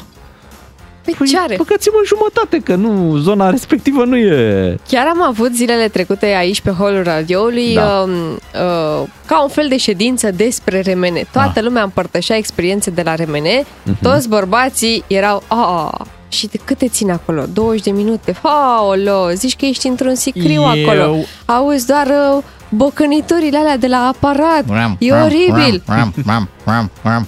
După aia schimbă. Armi, armi, armi, armi, armi, armi. Ce armi, mă? Care-i faza? Eu am stat o oră și jumătate într-un aparat de remene Aoleu. și am dormit. Da, da, da, da, da, da, da, da. Am adormit acolo, nu am Da, da, avut da, da, da, da, da, da. nicio treabă. No? Uite, chiar, chiar avem un sunet pregătit, o să-l ascultăm imediat. Până atunci vă așteptăm la 031 400 2929. Uh, Atenție, nu, nu, și e rubrica ghinionar. Uh, Nu, în- încercăm să luăm partea mai, mai amuzantă. Mai da? amuzantă, da. Uh, Sunt multe probleme și, într-adevăr, cele de sănătate sunt cele mai grave, dar nu, nu despre asta o să vorbim, adică despre lucruri pe care le-ați descoperit poate la, la o vizită la doctor și care nu sunt dintre cele mai plăcute, dar vorbim despre partea mai amuzantă, despre care putem să râdem uh, acum. Eu am făcut-o pe lombară zilele Ia-uzi, astea. Ia-uzi sunetul. Așa. Ia-uzi sunetul. Da. Zici că mixează. Ai, nu! Zici că ai fost respins. Ți-a dat cu X. Ciocănelele astea. Și știi care e faza? Se și mișcă măsuța aia un pic cu tine. În momentul în care pornesc alea... Te iau toate și, panicile, Și nu? începe inima. Tac, tac, tac, tac, tac, tac, tac, tac. Și tu zici, respiră, Bogdan, respiră. Nu e nicio problemă. Dar Hai să, hai să vorbim cu ascultătorii. te-ai gândit că te vei mișca? Stai o secundă. Da. Eu am avut două probleme. Zic, toată lumea mi-a zis, "A, acolo poți să dormi. Și zic, dacă dorm și când, când visez, Trebuie să am sari. un vis și dau cu capul de toți pereții. și zic, la un moment dat eram cu... Deci ăsta e un examen psihologic, n-are nicio treabă cu coloana, vă zic. Eram... Să nu vină războiul peste noi că cu panseluțe ca voi n-avem nicio șansă. Nu dar se zic, ajunge zic departe, o chestiune, ai dreptate. începi. Zic, mă mișc. Nu, trebuie să mă mișc. Gata, o să mă mișc. Păi nu mai pun cu picioarele, eu. mă mișc. Și cea mai mare panică a fost la gen, îmi vine să strănut. S-a adus naibii tot de... Ce fac acum? Te abții? Măricică. N-ai cum. Dacă... Hai să spunem bună dimineața lui Cristi din Arad. Neața, Te salutăm, Cristi. Cristi. Salut, doar ați vorbit de remenul ăla că mi-a dus o senzație de claustrofobie, acum deja mă ia de spaimă. Așa e. La Te-au luat volan. toate căldurile. Te-am marcat. Să știi. Ia zi, la tine Da. ce a fost? Eu n-am o experiență tocmai, adică nu o chestie nasoală, din contră. Am avut uh, la niște analize și mi-au și cam nisip tare mici. Așa. Și medicul mi-a zis că sunt prea mici ca să trebuiască operate, se vor elimina și cea mai bună soluție e după o noapte cu o ladă de bere. Adică mi-a fost recomandat de la medic să... O ladă de Wow. bere? Wow. Bine, era așa, a zis că dacă după o ladă de bere nu le elimini, atunci ajungem la cuțit. Dă-ne și nouă pe Vale, WhatsApp doctorul ăsta. Rețeta, rețeta. Bere. Mă, tu ai fost la Bine. bar. Unde Cine ți-a prescris ție o ladă de Sau- bere? Sau pepene verde, dar îți dai seama că prima opțiune era berea. Da, Normal. am înțeles. Ai ales ce era mai, uh, Mai frumos. Bere intravenos. Da, explicăm de ce ești ghinionar, că aici n-am înțeles. Păi nu, tocmai am zis că nu-i de ghinion. Nu e, nu e. Hai să doar să te lauzi. Mulțumim, uh, Cristi, 031 400 2929. Îți mulțumim mult pentru telefon. Hai să-l auzim pe Mihai din București și ce i s-a întâmplat lui. Bună dimineața, Mihai. Neața! Bună dimineața, da. Adică mi-am, am sunat pentru că mi-a zis de analize pe acolo Așa și e. mi-am adus aminte că e o experiență destul de recentă. A fost o campanie la Digi acum vreo două săptămâni, la scurt timp după ce a început războiul, cu o uh, donații de sânge pentru ucrainieni. Și m-am suit în mașină frumos, m-am dus acolo, m-am prezentat, bineînțeles, coadă. Așa? Soția mi-a zis, băi, mănâncă ceva înainte. Și zic, lasă-mă în pace. Și mă Un duc bărbat. acolo, eu, da, da, meu. Și mă duc acolo, mă pun pe, uh, pe patul acela, se scurgea sângele. Simt așa că mă iau un pic cu niște călduri așa și zic, Aha, eu, aha. îi zic, o, rog, o rog pe doamna aceea, zic, nu puteți să mă lăsați pe spate, vă rog. Da, da, sigur, da, pac, mi-aduce niște apă, nu știu ce. S-a terminat și s-a umplut punculița acolo și mă simțeam mai bine așa. Și zic că, cred că o puteți ridica în șezut. Mă ridic în șezut și parcă mi se pare că am vedere așa înțețoșată un pic. Și zic, hai să închid eu, închid eu ochii un pic așa să-mi revin. Mhm. Și vreau să zic că nu trece o secundă în, în viziunea mea și deja șase persoane deasupra mea zici că eram într-o sală de operație, toată lumea mă întreba cum te numești, cum te numești. și am zis, nu, fraților, că eu abia am închis ochii, nu știam ce s-a întâmplat, nu știam unde sunt. Da, Da. și de fapt leșinasem așa un pic și bineînțeles că am mai stat acolo peste program, deja mă prietenisem deja, mi-au dat să mănânc, a fost o experiență Ai totală. leșinat un pic câte minute? Ai idee? Da, da, da.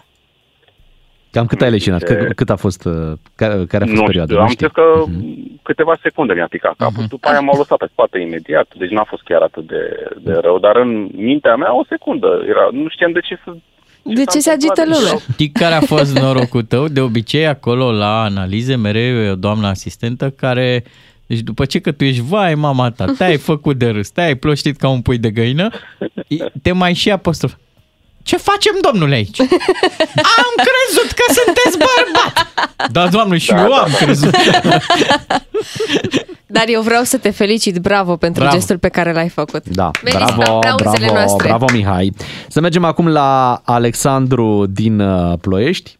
Neața. Neața. Alex. Neața, Ia neața, bună dimineața. Antevorbitorul spunea că a leșinat un pic, eu am leșinat un pic mai mult. Așa? Tot la o donare de sânge în urmă cu câțiva ani pentru a beneficia de o zi liberă. Am donat sânge, deși am o mare frică de ace și panica este și mai mare atunci când văd sânge. Am mers să donez, am fost pus pe acel scaun, am donat, iar la un moment dat asistenta îmi spune că în câteva minute vom termina. Na, nu m-am gândit, am decis să ridic capul să mă uit la plungă, atunci când am văzut plunga cu sânge aproape plină, am, uh, am picat instantaneu pe spate La datorie.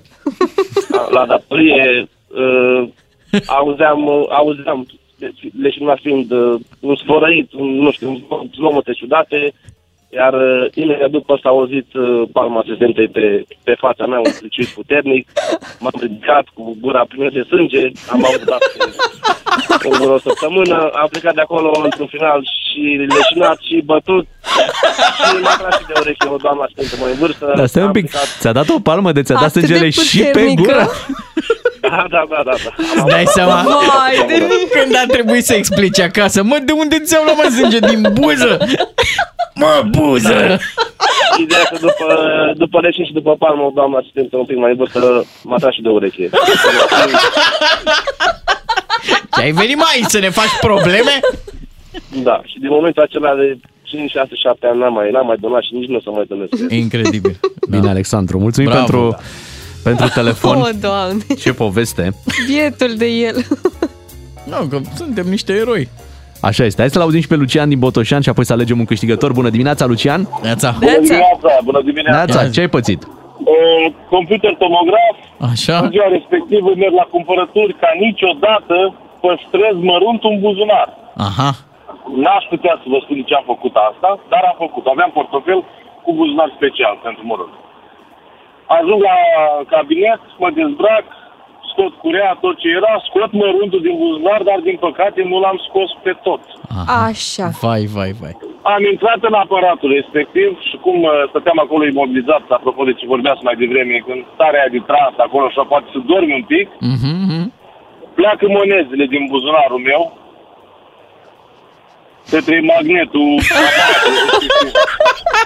Stația Vreau să vă spațială. Spun, Deci m-au lovit peste umăr, cum au plecat din buzunar, eu fiind întins. Au plecat din buzunar, mi-au trecut peste umăr, de-am crezut că m-am pușcat cineva. Vai, vai. Și tu nu te-ai mișcat. Imaginați-vă cum au sărit uh, cadrele medicale respective, panicate. Vă dați seama, se putea strica aparatul, adică era o glumă. Mamă, mamă. Deci am trecut, de, pur și simplu tremuram, uh, nu știam ce s-a întâmplat inițial. Și că nu că ți-au sărit niște fițe din buzunar. Cum mai vine să sară niște fițe? și că uite-le aici. Și au oprit aparatul, au luat uh, fițele respective și după aia am reluat procedura, bineînțeles cu scandalul de rigoare. Mhm. Uh, și n-ai făcut și tu gluma aia, ăștia sunt pentru dumneavoastră? Oh, aleu. Era ultimul meu lucru. Era o clinică privată, oricum eu am plătit uh, computer demograf, nu prea conta chestia asta, dar nu cred că mai eram în stare să mai spun ceva. Da. Și uite cum cu 50 de bani reușeai să strici un aparat de 100.000 de euro. Chiar că. Mulțumim, Lucian, pentru telefon. Este momentul să alegem un câștigător, dar v-aș propune pentru asta să avem doi câștigători. Așa e. Da. Unul să fie ascultătorul din București care s-a dus să doneze pentru... Și a fost bătut. Nu, pentru ucraineni. Cel care n-a fost bătut, cel care a leșinat. Ok, da, Bine. da, da. și pentru cel de-al că- doilea, uh, ascultătorul care, Alexandru, care a leșinat și a fost bătut la propriu, de, el a donat sânge și prin gură. Da, da. Bietul de Unde el. dă doamna asistentă crește. Vine ora nouă imediat, ne auzim cu Claudiu Pândaru după știri. Vrei să fii ghinionar despre cum numai ție putea să ți se întâmple. Matinalii DGFM vă spun uh, bună dimineața. În câteva momente trecem la niște subiecte foarte interesante, cum ar fi controlele pe care autoritățile sau instituții ale autorităților le-au făcut prin benzinării. Domnul Câțu trage un semnal de alarmă și spune că Uh, ok, sunt binevenite aceste controle, dar să fim și atenți să nu facem abuzuri când, Păi da. uh, când verificăm. Nu mai controlați benzinarii că le toarnă plumb în ghete. Imediat ne auzim cu Claudiu Pândaru și dezbatem acest subiect.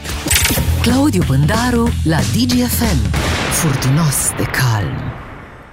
Să-i spunem bună dimineața lui Claudiu Pândaru. Bine venit, Claudiu! Bună dimineața! Bună dimineața! Am avut uh, săptămâna trecută uh, un eveniment interesant, uh, prețul la benzină, m, oamenii se gândeau că va ajunge la 11-12 lei și uh, s-au înghesuit la benzinării, benzinările au mai crescut prețurile, după care au urmat niște controle, niște amenzi destul de ridicate și acum avem un apel al uh, domnului Florin Câțu în legătură cu acest demers, ia să-l ascultăm. Am văzut uh, săptămâna trecută un desant al instituțiilor statului împotriva companiilor private pentru că, așa ne spuneau cei care au început acest desant, prețurile au crescut nejustificat. Ceea ce am văzut atunci, uh, eu sper să, să se oprească pentru că acest atac împotriva sectorului privat nu face bine în acest moment. Avem nevoie de un sector privat care să performeze, un sector privat puternic, nu un sector privat hăituit.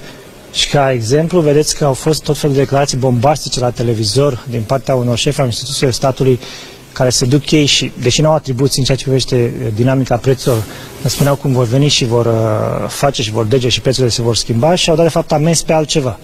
Așa ceva nu admit, este inadmisibil și uh, vă spun că dacă este un singur caz de abuz al funcționarilor statului împotriva sectorului privat în această perioadă, șefii acestor instituții vor trebui să plece acasă. Voi cere demiterea lor imediat. Uitați-vă, când avem nevoie de impozite la, la buget, când avem nevoie de locuri de muncă, să trimiți toată ziua targetat și să nu, de fapt, să nu ai niciun rezultat, doar să faci campanii la televizor, mi se pare inadmisibil. Un singur caz de abuz și acești oameni pleacă acasă. Deci, ca să fie foarte clar. Iată, asta anunță Florin Câțu, numărul 2 în stat, despre aceste organisme ale de verificare care au dat uh, amenzi. Ne mulțumim și el de autoritățile statului român. Adică Da. vezi? Culmea!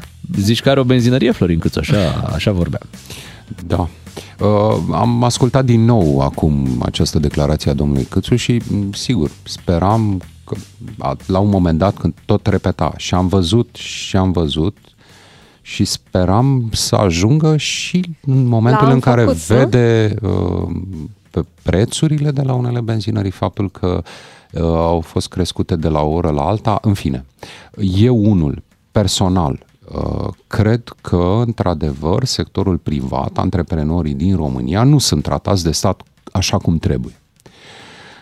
Cred că birocrația uh, lipsa felului uh, corect de a se raporta statul față de business este în România o realitate. Una pe care, în primul rând, antreprenorii o uh, o simt în fiecare lună, când uh, virează taxele către bugetul de stat, când așteaptă, dar nu primesc una sau alta. Dar în același timp, cred la fel cu tărie că domnul Câțu este printre ultimii oameni care ar trebui să constate lucrul ăsta. Domnul Câțu este reprezentantul statului român. Haideți să vă dau un exemplu. Deci domnul Câțu acum ia apărarea uh, benzinarilor sau companiilor mari din această industrie pentru că au fost călcate de control. E apărarea pe gură, să spunem că, adică n-a luat apărarea Da. O să pe plece, fapte. ori să Adică pe zboare, gură- ori să...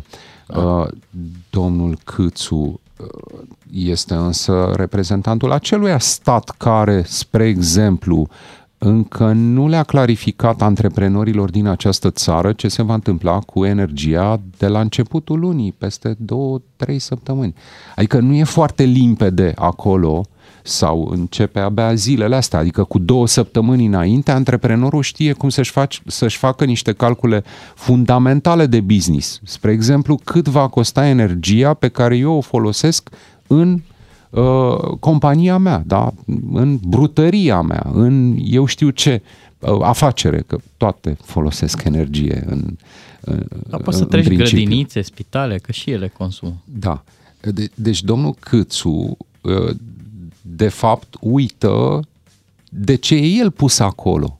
Dânsul e pus acolo nu să facă pe, nu știu, uh, Supermanul uh, care apără de, de companiile de nu știu ce chestiune imaginară. Domnul Câțu e pus acolo să facă lucruri, să livreze concretețe, să aducă claritate legislativă, să aducă predictibilitate.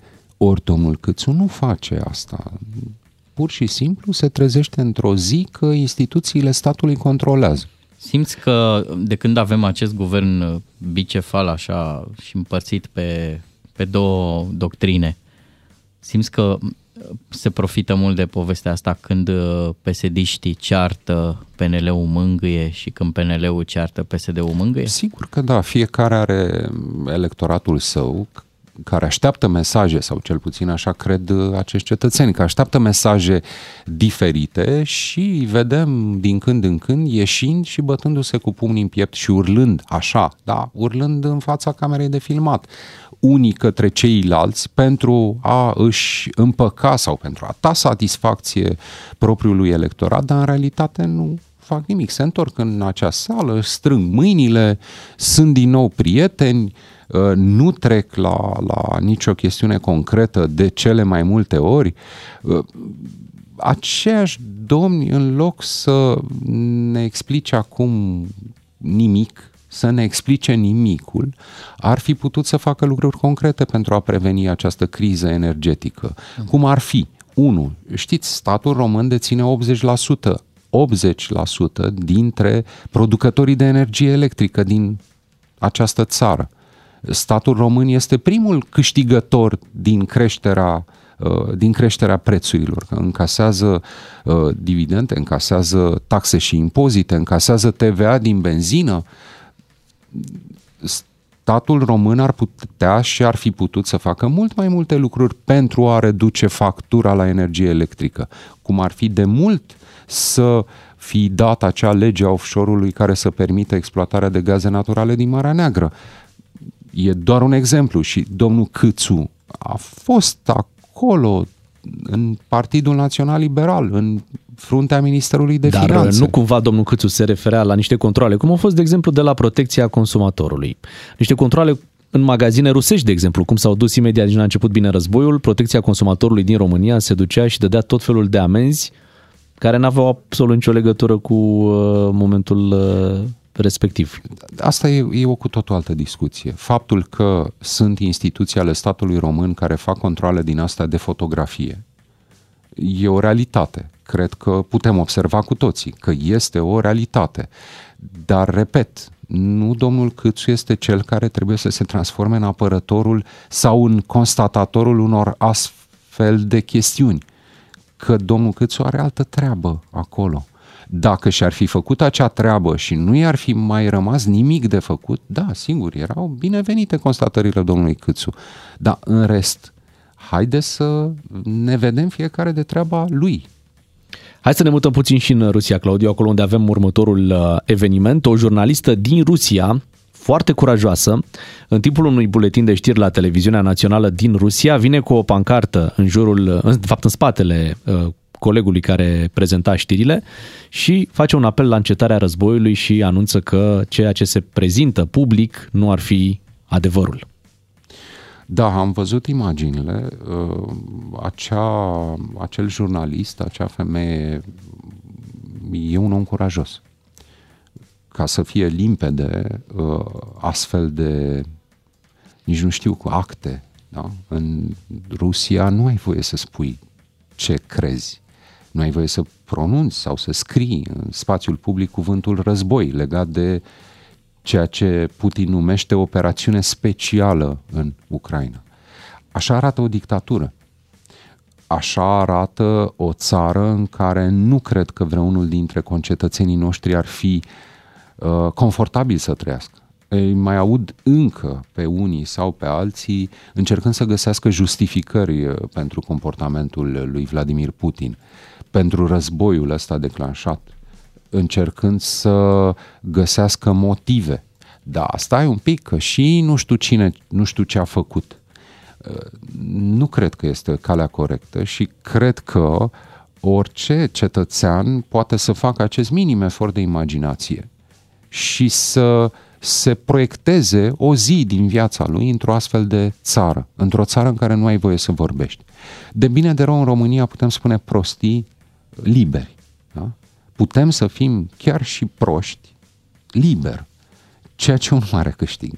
Este un mare câștig, da, pe mulți ne deranjează, sigur, mulți dintre noi nu vedem prostiile pe care noi înșine le spunem, dar putem constata și uh, că oricine, chiar dacă nu suntem de acord cu el, poate să vorbească liber.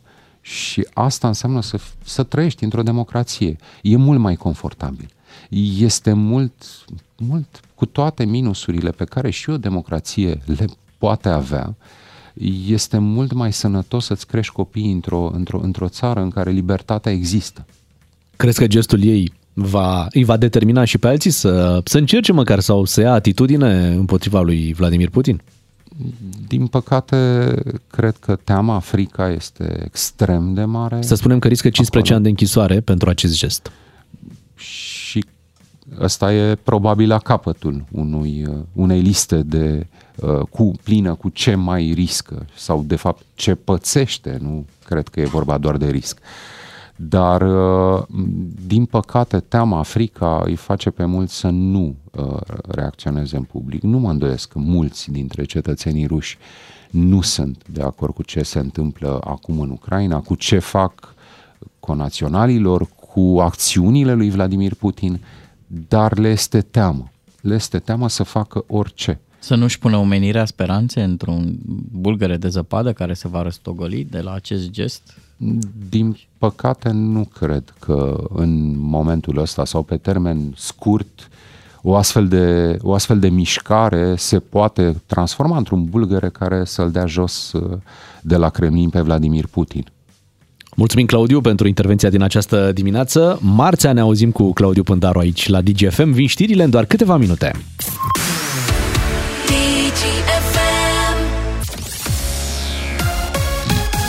Matinalii sunt aici, bună dimineața de la Beatrice, Claru și Miu. Imediat uh, vorbim cu un ascultător de-al nostru care face curse la Odessa.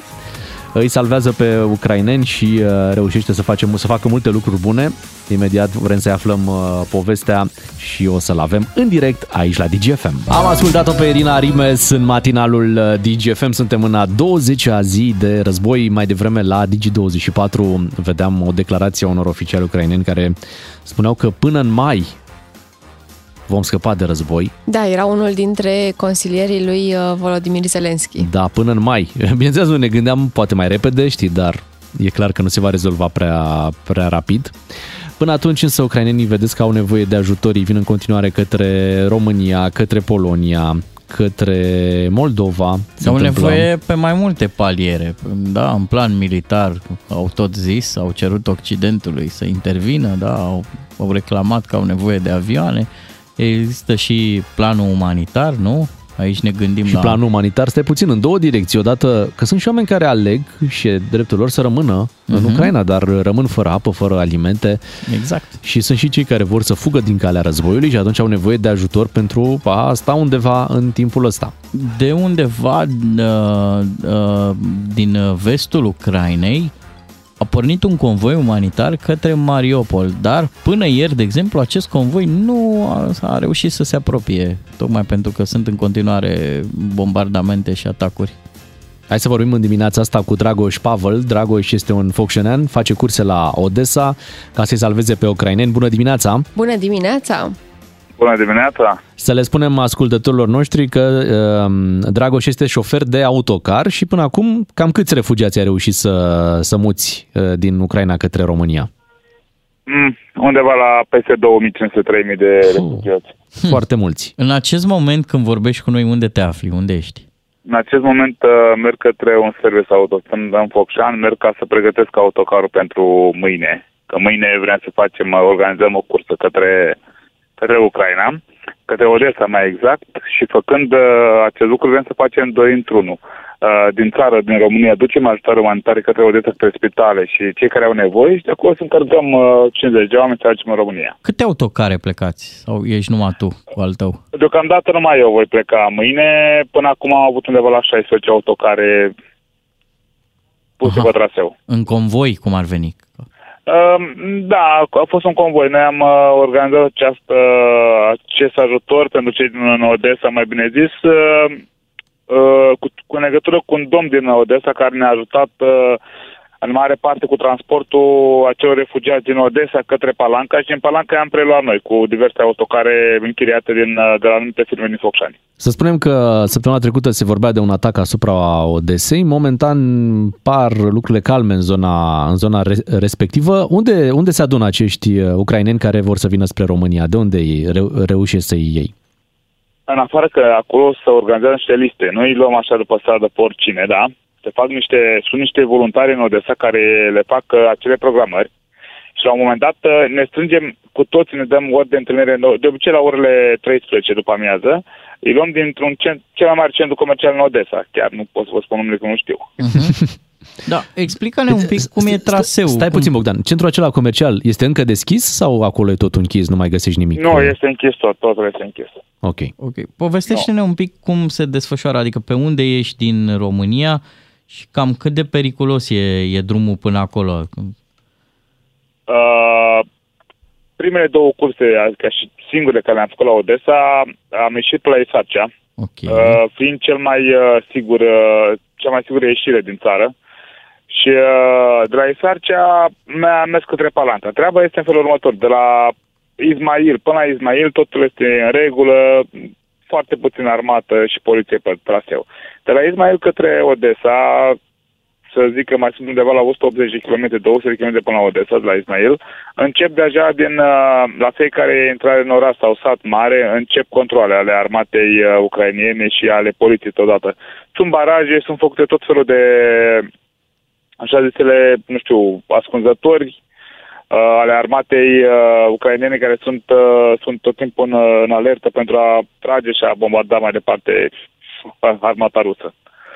Uh, Și la aceste sunt controle trece- trebuie să explici de fiecare dată ce faci, încotro te duci, nu? Sau care e procedura? Da, automat uh, intră, te verifică de la acte, te verifică la, în mașină orice cent- centimetru de mașină este verificat, am anunțit cali la motor peste tot. Nu și asta există la, fie, la suspecte. fiecare, în fiecare oraș, în fiecare sat se întâmplă da, treaba da, asta? în fiecare. În fiecare sunt din cam din 15 în 15 km sau Wow. chiar și mai rare. Păi și cât durează un astfel Mai de des. drum cu toate controlele?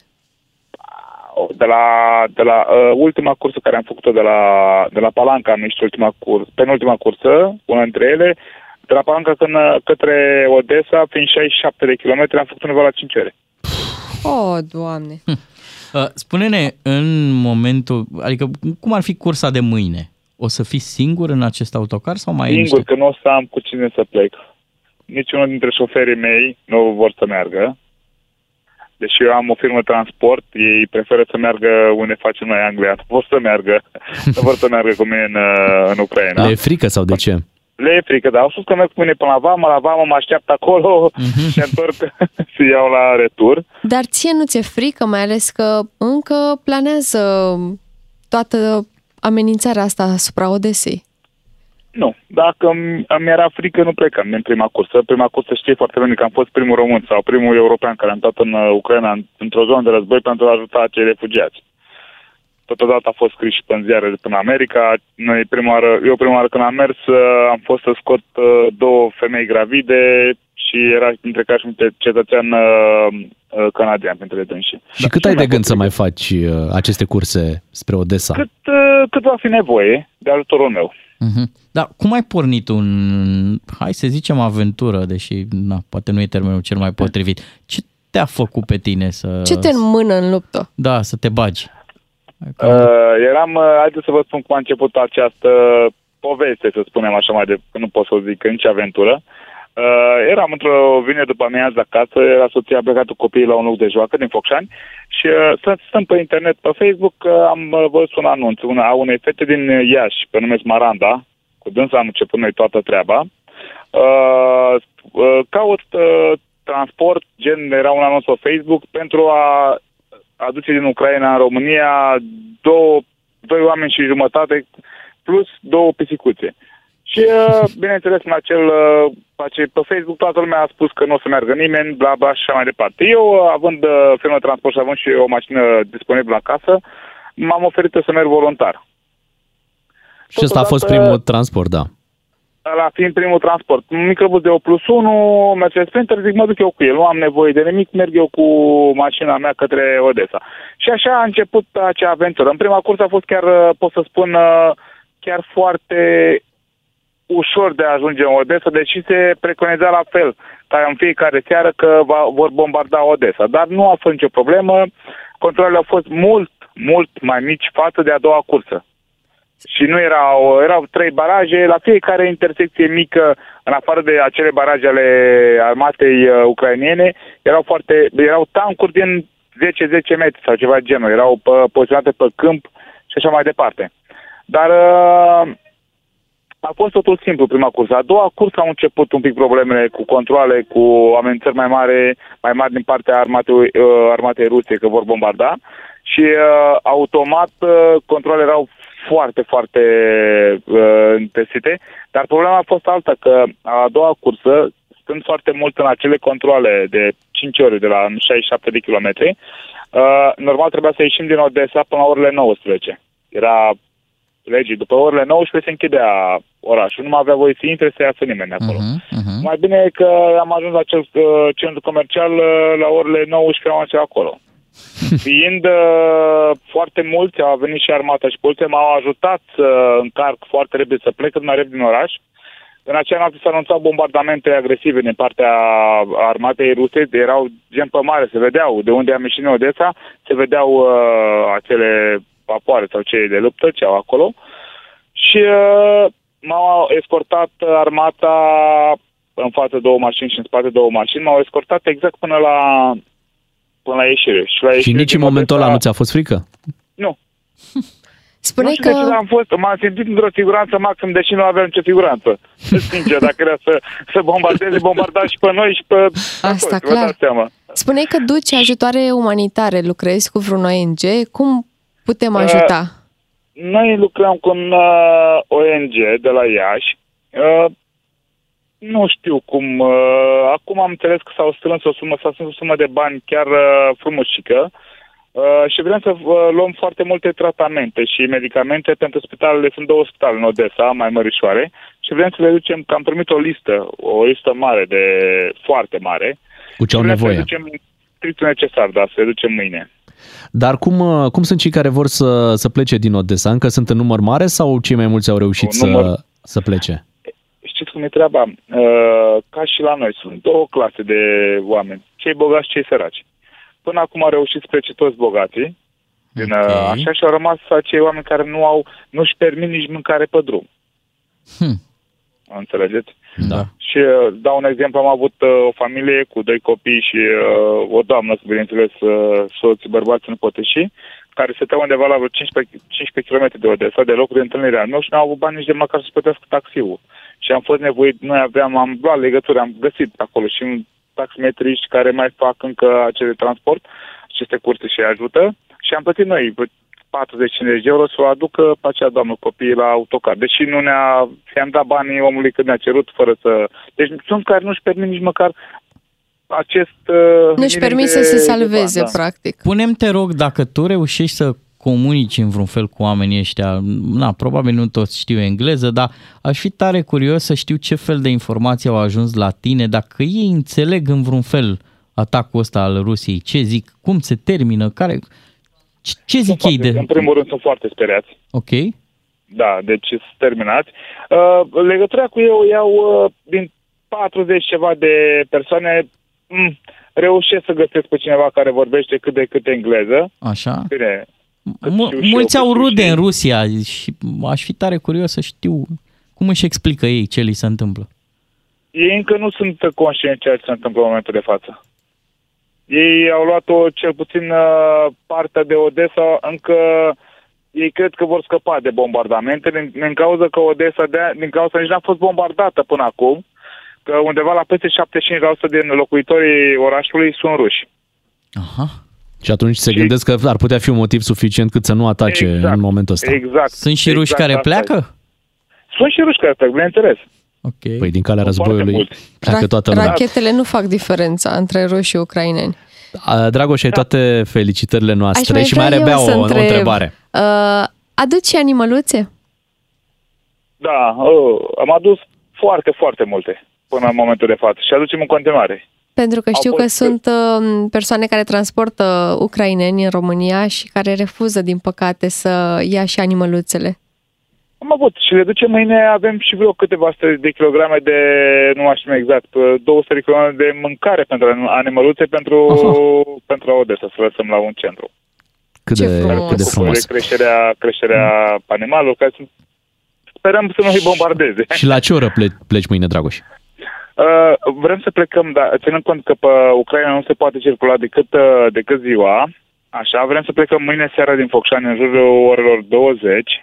Ne întâlnim la, la Albița cu cei care vin de la Iași cu acele ajutoare, că vor fi de la Iași, vin uh, majoritatea ajutoarelor la Iași, și uh, să intrăm în vamă, să ajungem în vamă la Palanca, să ieșim din vamă de la Palanca, asta fiind uh, vama Moldova cu ucraineană, să ieșim până dimineață, să putem transporta la ora 6, să mergem în Odessa la primele ore dimineții, încărcăm să plecăm.